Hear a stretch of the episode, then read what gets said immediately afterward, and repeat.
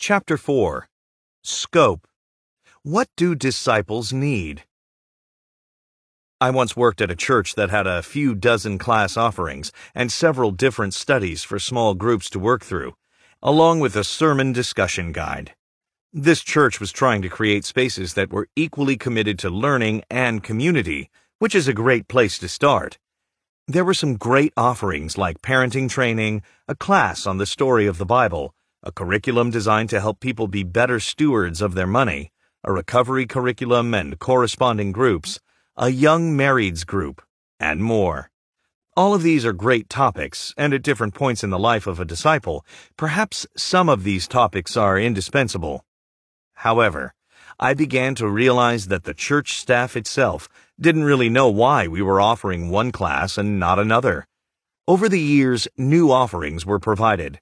Staff came and went, and we were left with what I call a Frankenstein philosophy of ministry.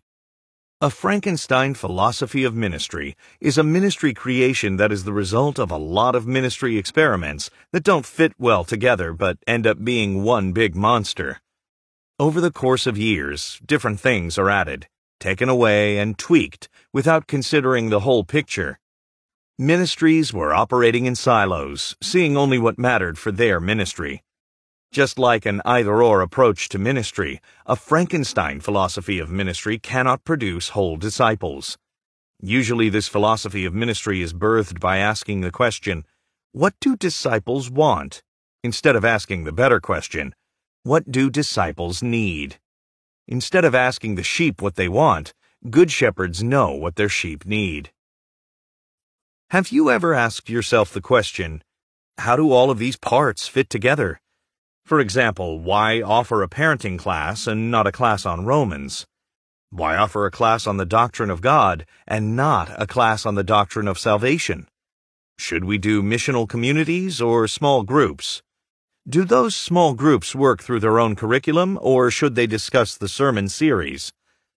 We realized we had never really sat down and decided why we were teaching and training toward a specific topic and how that topic related to other trainings.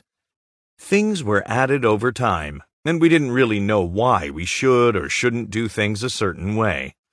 We never really sat down to decide together what kind of curriculum we felt was indispensable not just helpful, for discipleship. If church leaders are confused about why we are teaching certain things and not others, then certainly the people we are teaching are equally, if not more, confused. We had never asked the question, what is nice versus what is necessary? In my experience, this is descriptive of most churches. We have good offerings, groups, and curricula for people, but we are unsure how each discipleship class, curriculum, or group relates to the others. We are unsure of how it all fits together. The most effective churches realize that the sum of their ministries is greater than the parts. When each ministry has an understanding of how it contributes to the whole, we are able to do more together than apart. Churches that do the hard work of asking and answering these hard questions have the greatest chance of producing and replicating deep disciples. All of these important questions fall under the question of scope. What do disciples need on their journey to holistic formation? These questions are some of the most important questions one can answer in moving toward a holistic plan for discipleship in the local church.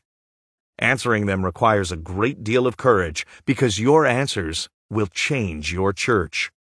Some of the most important questions for a church to ask and answer are, what do disciples need and how can the church give it to them? What do we need to change in order to train, equip, and prepare our church to live as whole people? Is everything we are offering through groups, classes, and curriculum necessary to discipleship? Or are we offering things that are nice? All of these questions are ultimately questions about scope. What are the indispensable and unique characteristics of discipleship the church is responsible for embedding into the hearts, souls, minds, and bodies of their members? Scope is all about what is indispensable and necessary. This is a question virtually every organization has already answered, whether they know it or not. For example, Public school systems have to answer this question as they seek to develop responsible citizens. They've decided that topics like science, math, social studies, and physical education are appropriate topics for training young boys and girls. Gyms answer this question by helping people grow in their understanding of health, fitness, weight training, and diet. What you probably will not see is a school teacher training her students in scuba diving or a gym owner teaching his clients about basket weaving. But why? Because they have clearly defined their scope of responsibility. Every institution, including churches, has already answered, either intentionally or unintentionally, the question of scope. A gym knows what its members need, and a school knows what students need. But does your church know what disciples need? The non negotiables of discipleship. So here are some questions for you. Have you decided in what areas you must be training, equipping, and growing your people? What are the non negotiables of discipleship for you? Are you actually training and growing your people in these areas? The question of scope can be a ruthless question to answer because you may find out that a lot of your time, energy, and attention are going to good things, but not great things. I realized that in one church where I worked. I was given oversight of a ministry that had 39 different course offerings with only 129 people involved. Each class had about three to six people involved. I began to see that all the time, energy, and attention given to nice but not necessary things were contributing to a Frankenstein philosophy of ministry. Once I became a Christian in college, I realized that this was a question most churches and Christian organizations had largely neglected. It wasn't that they were not teaching and training. It was that they had forgotten why they were teaching and training certain things. Most of the Christians I met had a deep love for the Lord, but were largely untrained as it related to becoming deep disciples. They were the recipients and products of a Frankenstein approach to ministry. They knew the stories of the Bible, but not the story of the Bible. They knew some secondary or tertiary Christian beliefs, but not the basics of the faith. They knew that they were supposed to pray, but did not understand how a larger picture of spiritual disciplines can form a whole disciple. Largely, their discipleship, the kinds of people they were, was reflective of this Frankenstein approach to ministry. These disciples were products of an unclear and unintentional discipleship scope. Every church must decide what the scope of discipleship is. If deep discipleship in the local church is focused on helping disciples grow deeper in fellowship with the infinitely beautiful and glorious God, what tools do disciples need on their journey? Your scope represents what you think are the core competencies of discipleship. What is absolutely indispensable for your people to be learning and growing? What are the core competencies you believe every disciple should have? What are the absolute necessities a disciple of Jesus must study and learn in order to walk as a whole disciple of Christ? Most importantly, how can your church come alongside them and equip and train them for this work? I don't believe every church needs to answer this question the same way, but I do think there will be a lot of commonalities between churches. Once you have decided what your scope is, start cutting away everything else. It is energy you do not need to be expending. Of course, do it slowly and with sensibility, but once you have decided a class or group is nice, not necessary, it is time for you to give it an exit plan. At least stop doing it until you have implemented discipleship spaces that train toward the core competencies you believe are essential to disciples. In other words, scope is your decision making mechanism. Is it a part of your scope and core competencies? If yes, then fuel it. If not, then stop it. Scope is the solution to avoiding a Frankenstein philosophy of ministry. How do you decide what your scope is? You need to think about what virtues, characteristics, or learning outcomes the disciples in your church must have. You cannot expect disciples to grow or be proficient in topics in which you are not providing training. In other words, train specifically and only toward the discipleship competencies you develop. We cannot expect people to learn what we are not teaching them. As you think about the core competencies where you believe all disciples should develop proficiency, here are three areas I believe deserve your consideration. The three topics, or buckets, that I think present a comprehensive picture of discipleship are Bible, beliefs, and spiritual habits. A healthy disciple must be growing in the understanding of God's Word, founded on distinctively Christian beliefs and practicing spiritual disciplines. What does every disciple need? They need Scripture, doctrine, and spiritual habits. The Bible must be at the center of the Christian life. It is God's Word, authoritative, inerrant, and sufficient for growing as a healthy disciple of Christ. Scripture is God's ordained means of revealing and giving Himself to us. Basic Christian beliefs are also indispensable for the Christian life. They help us know who God is, who we are, what the world is, and how we can be faithful participants in God's mission. Spiritual habits help disciples train not just their heads, but also their hearts and their bodies as disciples of Christ. Discipleship is not just growing to love God with our minds, but with our whole selves. Spiritual habits help us become whole people. These three categories together represent a comprehensive scope that provides both flexibility to teach topics that fit underneath these broader themes and clarity to make decisions of what is outside the discipleship scope of the local church. Think of these three topics as ministry buckets that a lot of things can fit into, but not everything. Under the scope of the Bible, you could offer equipping on how to read the Bible, a class on the story of the Bible, studies on specific books of the Bible, Old Testament and New Testament survey. Under basic beliefs, you may decide to teach your church's doctrinal statement, a historic creed or confession like the Apostles' Creed, a class in systematic theology. In the bucket of spiritual habits, you could train toward Sabbath, evangelism, prayer, healthy emotions, vocation and calling. There is still flexibility as you make decisions related to scope, but we should not confuse flexibility with a lack of clarity.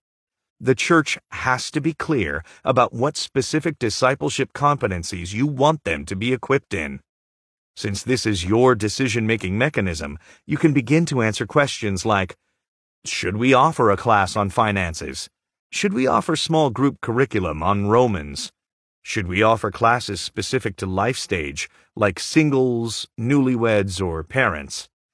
Every ministry decision related to discipleship is viewed through the lens of scope. Scope What do disciples need? Bible, beliefs, and spiritual habits. Therefore, the goal of Scope is to help people grow in these three areas. Our entire philosophy of ministry should be guided by developing ministry environments that guide people into greater affection for Christ and the gospel through these three buckets. In other words, I am suggesting that once you have developed your scope, and perhaps you would take away from this list or add something else, this becomes your decision making mechanism for ministry. Are we going to offer that training? Depends. Does it fit inside our scope of discipleship? How are we going to organize our group life? Well, is it helping people grow in Scripture, Christian beliefs, or basic spiritual disciplines? Once you know what the core competencies of discipleship are, aim all of your efforts toward helping your people grow in them. Bible. I want to spend some time advocating that this is a good and holistic scope for discipleship. Why should the Bible be part of the scope of discipleship? The Bible is at the center of the Christian life. It is impossible to be a follower of Christ without being a student of His Word. The Bible is God's inspired, authoritative, inerrant, and sufficient Word. Writing to Timothy, Paul highlights the centrality of Scripture for the Christian life when he argues, All Scripture is breathed out by God and profitable for teaching, for reproof, for correction, and for training in righteousness, that the man of God may be complete, equipped for every good work. 2 Timothy chapter 3 verses 16 and 17. The claim that the Bible is the breath of God means there is no substitute for scripture in growing holistic disciples. The Bible is God's revelation of himself and his ongoing self-giving. In other words, scripture is where God has made himself known, and it is where he continues to make himself known. Deep and holistic discipleship is birthed, sustained, and preserved in scripture. Herman Bavinck highlights the centrality of Scripture for discipleship when he comments, In the Scriptures, God daily comes to his people, not from afar, but nearby. In it he reveals himself, from day to day, to believers in the fullness of his truth and grace. Through it he works his miracles of compassion and faithfulness. Scripture is the ongoing rapport between heaven and earth, between Christ and his church, between God and His children. It does not just tie us to the past, it binds us to the living Lord in the heavens. It is the living voice of God. The first act of churches that want to grow in deep fellowship and communion with God is to listen to what God says in Scripture. We've already seen that one of the greatest challenges to discipleship is the biblical illiteracy that plagues the contemporary church. It is simply impossible to grow as a follower of Christ without being a student of His Word. Yet we find that there are so few students of the Word. We lack deep disciples because we lack deep meditation on the Word. Biblical illiteracy is devastating to discipleship. The goal of Bible literacy is not simply biblical knowledge, but participation. Knowledge of God's Word is meant to lead to participation in God's story. In other words, we should not be interested in people just doing better on Bible trivia. We should be interested in their ability to participate in God's story. I do not just want to get the story into people. I want to get people living into the story. Deep discipleship is about pursuing the kind of knowledge that transforms, not just informs. In Scripture, God is inviting us into deeper fellowship with Himself and into greater participation in His mission. Yet study after study suggests that the Church has never been less familiar with our sacred text than we are today, even while we have never enjoyed more access to it. We have an abundance of biblical resources and a famine of biblical knowledge. You can't participate in a story you don't understand. If we don't know the story contained in the Bible from Genesis to Revelation, and by every indication we don't, how can we hope to participate in it? James gives us a picture of what it means to both know and participate in the story of Scripture. He says, Therefore put away all filthiness and rampant wickedness, and receive with meekness the implanted word, which is able to save your souls. But be doers of the word, and not hearers only, deceiving yourselves. For if anyone is a hearer of the word and not a doer, he is like a man who looks intently at his natural face in a mirror. For he looks at himself, and goes away and at once forgets what he was like. James chapter 1 verses 21 through 24. Surely we need to be both hearers and doers of God's word, but we can't expect to be doers until we have first been hearers. Hearing God in His Word is a prerequisite to doing God's Word in our lives. The goal of biblical literacy is faithful participation in God's mission, to be both hearers and doers of God's Word. However, while the Church suffers through a crisis of biblical illiteracy, we run the risk of being doers without first being hearers. If we send people to participate in God's mission without knowing what His mission is, then we run the real risk of inventing our own mission. The discipleship outcome of Bible literacy is biblical participation in God's mission. I imagine that almost everybody listening to a book like this agrees with almost everything I have said so far. We are facing a crisis in biblical literacy. Check. We need to grow in our knowledge of the Bible, not just so we can know it better, but so that we might participate in it. Check. In other words, most of us agree that as God has called us to lead in the church and to make disciples, the Bible needs to be at the center of what we are doing. We agree that the Bible is God's Word. If we agree on all of this, then what is the point? My point is that it is not enough to agree with the doctrine of biblical authority if it is not impacting the way we do ministry and the kind of disciples we are making. How is it that we agree on the Bible's authority, yet so many of our churches are biblically illiterate? Most of us have a doctrinal confession of biblical authority that does not line up with our application in ministry. You may think the Bible is at the center of your discipleship program, but it may not be. Having a statement on biblical authority on your website is futile if you are not practicing biblical authority in your ministry. The Bible is not an accessory in discipleship. It is a necessity. The canon is the curriculum of the Christian life. Only the whole Bible can make whole Christians. What would it look like for the members of your church to know not just some of the stories in the Bible, but the story of the Bible? What if your philosophy of ministry could help them become participants in that story and could help them learn how to invite others into that story as well? Disciples need to learn how to inhabit the story of the Bible, claims Kevin Vanhoozer. If your church is not helping people know and participate in the true story of Scripture, their minds, hearts, and imaginations will be captivated by other false stories. There is no greater tool for deep discipleship than encountering God in Scripture. He does the work through the Word. The Bible is not for the spiritually elite. It is for every disciple. As you are thinking about the scope of discipleship for your church, Scripture should be at the center. Without it, deep discipleship is impossible. Beliefs The second core competency for whole disciples is a growing understanding and appreciation for Christian beliefs. Doctrine is for everybody. Basic Christian beliefs are the most practical thing the church can give disciples. Often theology is seen as an obstacle to discipleship, but it is actually the foundation of Christian living.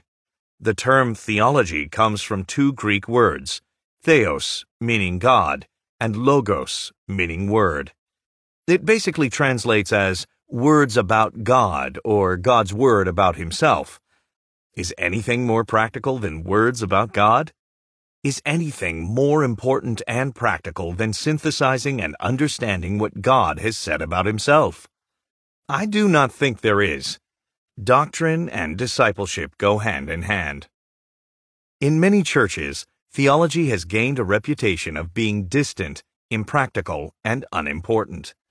I have even heard some pastors and churches say that doctrine gets in the way of true discipleship. Many people have seen doctrine divide and not heal, confuse and not guide. The truth is, I have seen that too. But that is not the fault of doctrine. It is the fault of people misusing doctrine. When we see theology as unimportant for discipleship, it is not as if our people are adopting a doctrineless discipleship. If we fail to teach disciples how to behave like Christians, they will adopt other beliefs. Everyone is a theologian because everyone has words about God. Everyone has gone to seminary. The only question is whether we know it or not. The question for our churches and for the people we are discipling is, are we forming people who think and believe Christianly? Or are we neglecting doctrine and letting the world form them into people who think and believe like the world? Basic Christian beliefs are essential for deep and holistic discipleship in the local church, and holistic disciples know they are theologians. When did indoctrination become bad? Indoctrination happens almost everywhere. Songs, schools, books, movies, cable news, social media, literally everything is meant to indoctrinate us. Our people are being shaped and formed into certain ways of believing, and the local church must be the place where Christians are trained to believe like disciples of Christ. One of the first things pilots are taught to do when flying a plane is to keep their eyes on the horizon. They are trained to set their eyes on the horizon because this will keep the plane from plummeting dangerously close to the ground, from ascending too quickly into the sky, or from tilting to the right or the left. Keeping your eyes on the horizon is the basic instinct of any pilot flying a plane. But what happens when a pilot is unable to keep his eyes on the horizon? What happens when clouds, rain, snow, and darkness limit a pilot's ability to see? The instinct of most pilots is to trust their intuition and spatial orientation. In other words, they want to feel their way through their inability to see. Yet, all pilots are taught not to trust their intuition in moments like this because of spatial disorientation. Spatial disorientation is the phenomenon of not being able to tell where your body, or plane in this instance, is in space. In a sense, your instincts and feelings lie to you. In spatial disorientation, you cannot tell where your body is in space, even though you think you can. You may feel right side up, but in reality you are upside down. Pilots are trained, if they can't see the horizon, to keep their eyes on the gauges even and especially when it may feel like the plane is plummeting or ascending. By trusting their gauges, they are able to keep the plane on course and away from anything that could harm the plane and the passengers. Think about how counterintuitive that is. Trusting the gauges requires an incredible amount of faith because at times it doesn't feel right. It feels disorienting and it feels dangerous. But when they trust the gauges and visibility is restored, they are flying right side up and in the right direction. Doctrine is the gauges of the Christian life. It is what orients disciples in a disorienting world. When the church fails to give disciples theology, we are abandoning them to trust their intuition in the darkness of the world. We are telling them that they do not need to receive direction from anything else other than what they feel is right and many of them are crashing. Misguided beliefs lead to a misguided life. In 2018, Lifeway Research and Ligonier Ministries released a research project on the state of theology. This research is meant to help local churches understand the current theological temperature of the church. The results are sobering. The church is confused about who God is, what it means to be an image bearer, who Christ is, what sin is, what salvation is, and much more. For example, we can see that evangelicals are largely confused about the person of Christ. When asked to agree or disagree with the statement, Jesus is the first and greatest being created by God, a 4th century heresy known as Arianism, 78% of evangelicals agreed.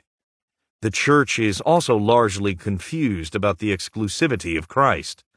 When asked to agree or disagree that God accepts the worship of all religions, including Christianity, Judaism, and Islam, 51% of evangelicals agreed. One final example. When asked to agree or disagree, everyone sins a little, but most people are good by nature. A heresy known as Pelagianism 52% of evangelicals agreed.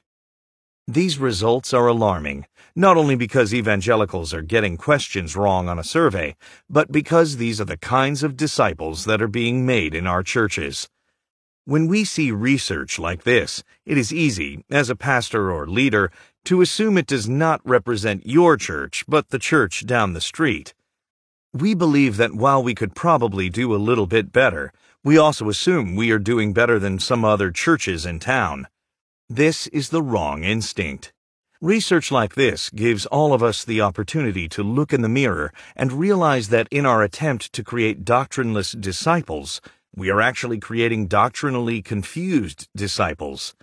All disciples believe doctrine, just not always Christian doctrine. This research does not just reflect the church down the street.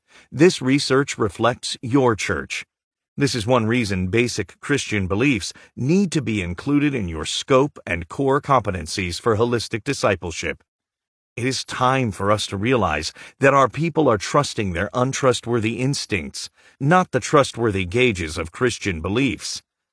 The lack of sound doctrine in the church has not always been the case. For centuries, the church was led by creed, confession, and catechism. One of the ways forward for holistic disciples in the local church is a recovery of doctrinally motivated discipleship. Discipleship that is apathetic to doctrine, beliefs, and theology is not Christian discipleship. Why is doctrine so important? It is important because of what it is the pathway into deeper fellowship and joy with God.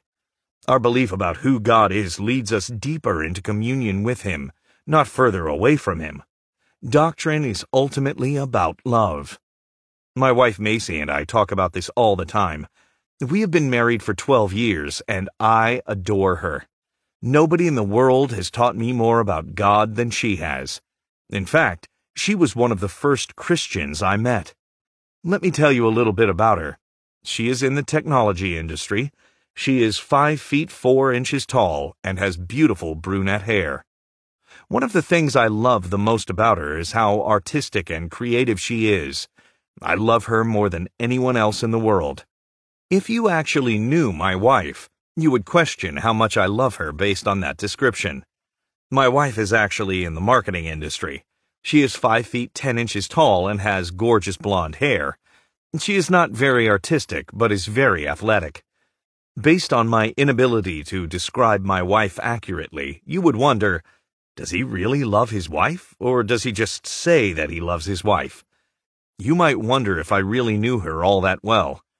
If I was regularly misdescribing, misunderstanding, and misrepresenting who Macy is, eventually you would begin to question my love for her. You would wonder how deep our relationship is when it appears that I don't even know her. We understand that knowing who someone is, knowing everything about them, and delighting in who they are, are parts of loving them. Doctrineless disciples cannot love God because they do not know Him. We need to confront the idea that pervades evangelicalism that we can worship a God we do not know. As Jen Wilkin points out, the heart cannot love what the mind does not know. Doctrine does not lead to displeasure, but to delight. Knowledge of God leads us deeper into God, not further away from God. Knowing who my wife is, knowing all I can about her, leads to love. Similarly, knowing who God is, knowing all we can about Him, leads disciples into deeper fellowship and love. Paul highlights this in his letter to the Colossians. And so, from the day we heard, we have not ceased to pray for you, asking that you may be filled with the knowledge of His will in all spiritual wisdom and understanding, so as to walk in a manner worthy of the Lord, fully pleasing to Him bearing fruit in every good work and increasing in the knowledge of God. Colossians chapter 1 verses 9 and 10. For Paul, holistic disciples are filled with and are increasing in the knowledge of God. Why? Because it is then and only then that they can walk in a manner worthy and pleasing to Him. Knowledge of God leads to faithfulness and fruitfulness. We cannot be faithful and fruitful to a God we do not know. Yaroslav Pelikan defines doctrine as what the church believes, teaches, and confesses as it prays, suffers, serves, and obeys, celebrates, and awaits the coming of the kingdom of God. In other words, basic Christian beliefs guide the church into holistic discipleship in every season of life as we wait for the coming of the kingdom of God. It is the spectacles we put on in order to interpret the world around us. Kevin Vanhoozer says it this way Christians learn doctrine in order to participate more deeply, passionately, and truthfully in the drama of redemption. If this is true, deep discipleship is dependent on doctrine, and churches that want to make deep disciples must guide their churches into faithful belief. One reason many churches have moved away from the role of doctrine in discipleship is in response to the tendency to emphasize the wrong doctrines. Not all beliefs are the same. There are core beliefs and secondary beliefs. There are doctrines we hold with a closed hand and others we hold with an open hand. Sometimes churches become more known for open handed, secondary doctrines than close handed, core doctrines. The reason I think that is the case is that secondary doctrines, like infant believer baptism, continuationism cessationism, complementarianism, egalitarianism, are what separates some Christians from other Christians. Historically speaking, this makes sense. In a perceived culture and climate that is overtly Christian, a church's primary instinct is to distinguish itself from other churches, not the world. In other words, Baptists distinguish themselves from Presbyterians, Presbyterians distinguish themselves from Anglicans, and Anglicans distinguish themselves from Free Church evangelicals. However, in an increasingly secular climate, Christians need to be less focused on what separates us from one another and more focused on what separates us from the world.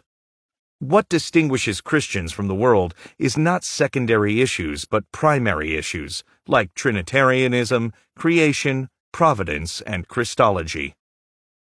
While secondary issues are still important, they are not as important for holistic disciples as the foundational and primary issues.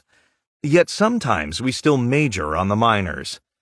At a church I served, we were working through our membership material, and it struck me that the membership booklet had a three page exposition on complementarianism and one bullet point on Trinitarianism.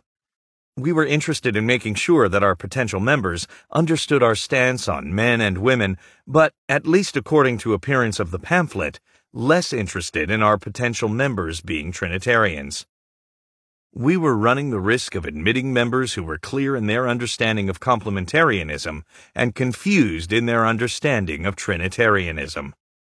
Part of reintroducing doctrine into the local church will be helping our church and our people do doctrinal triage.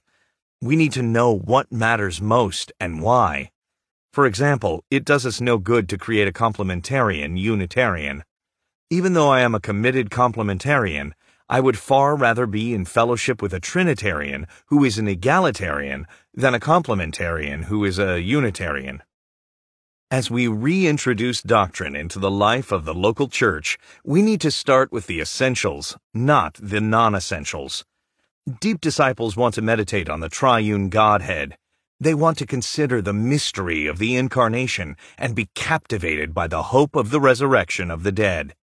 When we start with the essentials, we are able to show more simply the pastoral nature of theology and how it aids the Christian life. Our churches will begin to see Trinitarianism as the foundation for all of the Christian life. They will see how union with Christ is perhaps the most pastorally helpful doctrine available to us. They will see how the doctrine of the atonement offers assurance to the anxious. Doctrine is deeply pastoral. Let me give you an example of the pastoral nature of doctrine. There was a couple in one of my classes for several years. They had been involved in Bible studies for years and eventually entered our one year discipleship training program. As we were making our way through the curriculum, we spent a week on creation and providence, that God creates and governs all things. This was a doctrine that, candidly, they really struggled with. It was challenging for them to see how a good God could create all things, govern all things, and be infinitely powerful, yet still allow bad things to happen, a question many have struggled with for centuries. Shortly after that lecture, they dealt with several tragic deaths in their family. The doctrine they thought was going to be a hindrance instead brought healing. If God is not sovereign, we cannot trust him in the storm. But if he is, then this doctrine is a sure and steady anchor for the soul in every season. Doctrine did not hinder their fellowship with God. It invited them deeper into fellowship with God. It was the trustworthy gauge they could follow when their entire world was going through severe turbulence, leaving them disoriented. I have seen students find comfort in the sovereignty of God as they or loved ones face death. Others have been encouraged in their union with Christ in the midst of battling against sin. Some have taken refuge in the fatherhood of God while struggling with infertility. The future resurrection comforted one particular student as she endured round after round of chemotherapy treatment. She would sit in class week after week, slowly losing her hair and weight, all while growing in her confidence that death has lost its victory and sting, and that one day she would rise victoriously with him. Doctrine does not divide, it unites. It does not harm, it heals. It reorients us in a disorienting world. In the dark night of the soul, we may not need to learn more doctrine, but we need to be able to lean into the doctrine we already know. In the dark night of the soul, we do not need a lecture of divine providence, but we need to be able to lean into the beautiful truth and mystery of divine providence we already believe. Doctrine makes suffering tolerable because it reorients us to the Creator and His purposes in the world. As our people and churches experience darkness, they will lean into something. It will either be the glorious truths of who God is and what He has done in Christ, or it will be something else. They will trust something, so the church must give them something trustworthy. Christian belief is a stabilizing discipleship tool in a destabilizing and broken world. As my friend and colleague Kyle Worley says, we shout doctrine in the light so that we can whisper it in the dark. When we do not disciple our people in basic Christian beliefs, we withhold the very thing they need to navigate our broken world. Spiritual Habits we are all formed by what we do. The habits we develop shape us into who we are. That is why the third core competency for holistic discipleship is helping our churches go deeper into fellowship with God through the practice of distinctly Christian habits. We are not just minds that need to know doctrine, but whole people who need to learn rhythms and habits that help us live into the story of God. Distinctly Christian habits are precariously absent from most discipleship initiatives. Yet habits are inescapable. We all have them. Discipleship can tend to focus only on how what we know shapes us, while simultaneously neglecting how what we do shapes us. As Justin Earley points out, we are all living according to a specific regimen of habits, and those habits shape most of our life. We are formed by what we do, so one of the core competencies of growing disciples is learning how to practice Christian habits. Not only do we become what we worship, but we also become what we do. The church has struggled to account for how powerful habits are in the life of disciples, and we have struggled to account for how habits that are not reflective of the gospel deform us.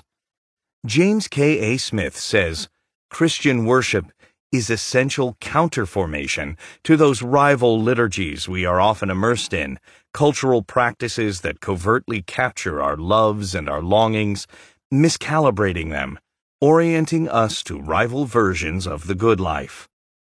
The rhythms and habits of the world are forming our people, and the church that is focused on creating holistic disciples is offering counter rhythms and habits that form us into the people of God.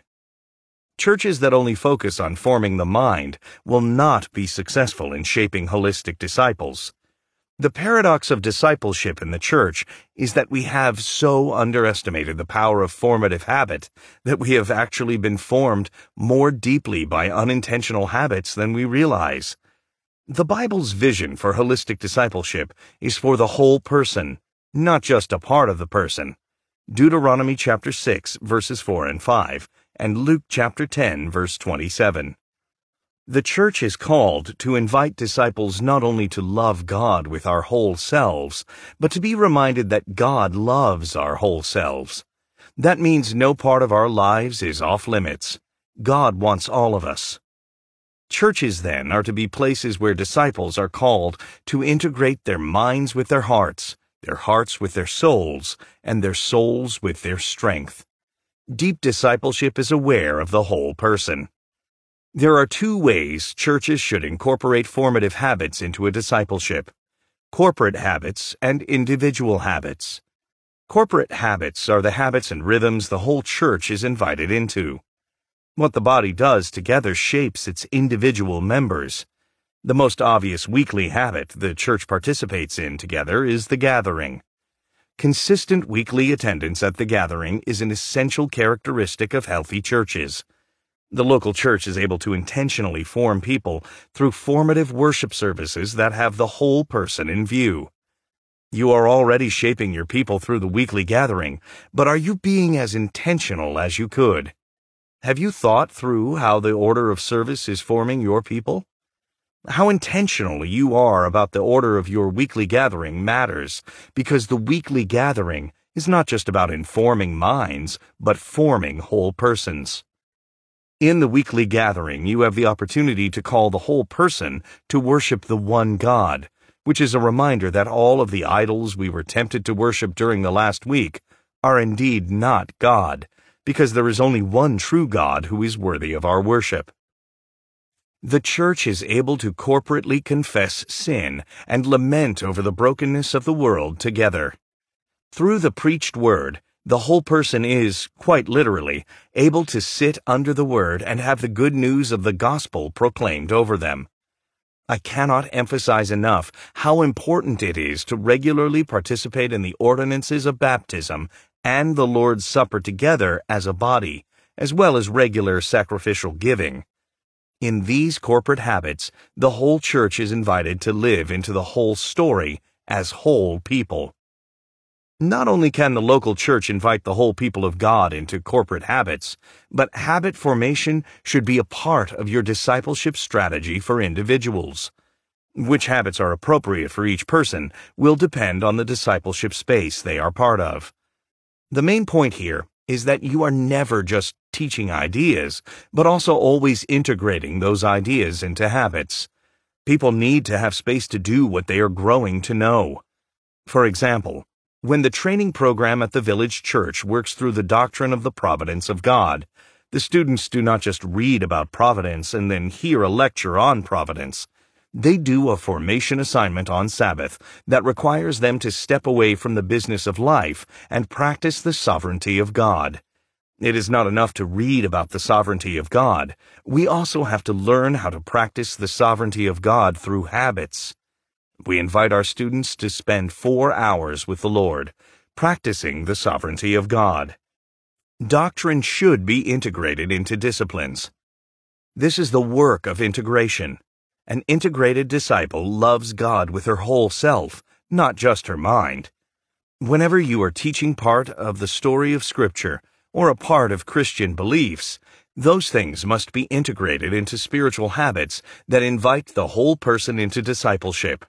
The story forms doctrine, and doctrine forms our disciplines. Teaching void of habit formation tends toward Gnosticism. Habit formation void of teaching tends toward empty ritualism. Teaching and habit formation together tend toward wholeness, integration. Holistic disciples are integrating the true story of the world, the true beliefs contained in Scripture, and spiritual habits that form them into whole disciples. Another example of habit formation occurs when we work through wisdom literature and the Psalms. Alongside teaching on these topics, we have students write out their own psalm or a prayer to God. We encourage them to spend a few weeks writing, erasing, praying, and writing some more. This is a habit unfamiliar to most. They are used to extemporaneous prayers, but not sustained, written prayer over the course of weeks. It is incredible to read their prayers and hear what they are asking God to do in their lives. It has made me a better pastor. After we collect the prayers, we incorporate them into a prayer book that we give to everyone who completes the training program. We also have incorporated those prayers into the corporate service so that our individual members are contributing to the collective gathering. These three elements of the scope I am recommending are all integral to holistic discipleship. They are like a braid. If you leave any one of them out, the other two cease to hold together. They mutually inform and they are mutually interdependent. What disciples need. Instead of asking the question, What do disciples want? we need to ask the better question, What do disciples need? The Bible, our beliefs, and our spiritual habits are what disciples need on the journey of going into deeper fellowship and communion with God in the local church. The Bible, beliefs, and habits are the foundation of a holistic scope of deep discipleship. These three are not nice discipleship outcomes, but necessary discipleship outcomes. These core competencies represent the foundation of a scope of discipleship in the local church. The role of the local church is to invite people into participating in the true story of Scripture.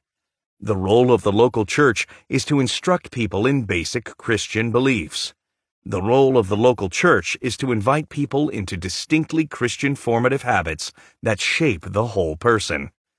As the primary context for deep discipleship, local churches need to ask and answer the question not only of space, where are we forming people, but also of scope.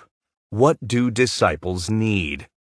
When we ask the important question of scope, we are able to guide and aim all of our ministry efforts toward equipping the saints with the competencies of deep discipleship. What do disciples need? Main ideas 1. The most effective churches realize that the sum of their ministries is greater than the parts. When each ministry has an understanding of how it contributes to the whole, we are able to do more together than apart. 2. Your scope represents what you think are the core competencies of discipleship, what you think is absolutely indispensable for your people to be learning and growing. 3. Instead of asking the question, What do disciples want? we need to ask the better question, What do disciples need? Questions for discussion. 1. Do you agree that it is important for churches to determine an intentional scope of discipleship and build everything on that scope? Why or why not? 2. Discuss what you think are the indispensable elements of discipleship for which the local church is responsible. In other words, what are the non negotiables of discipleship? 3. What will happen to a church in the long run if it continues asking what disciples want rather than asking what they need? To do list 1. Has your church been asking the question, What do disciples want? Or has it been asking the question, What do disciples need? What evidence is there for your answer? If you've been asking the first question, make a plan for shifting to the second. 2.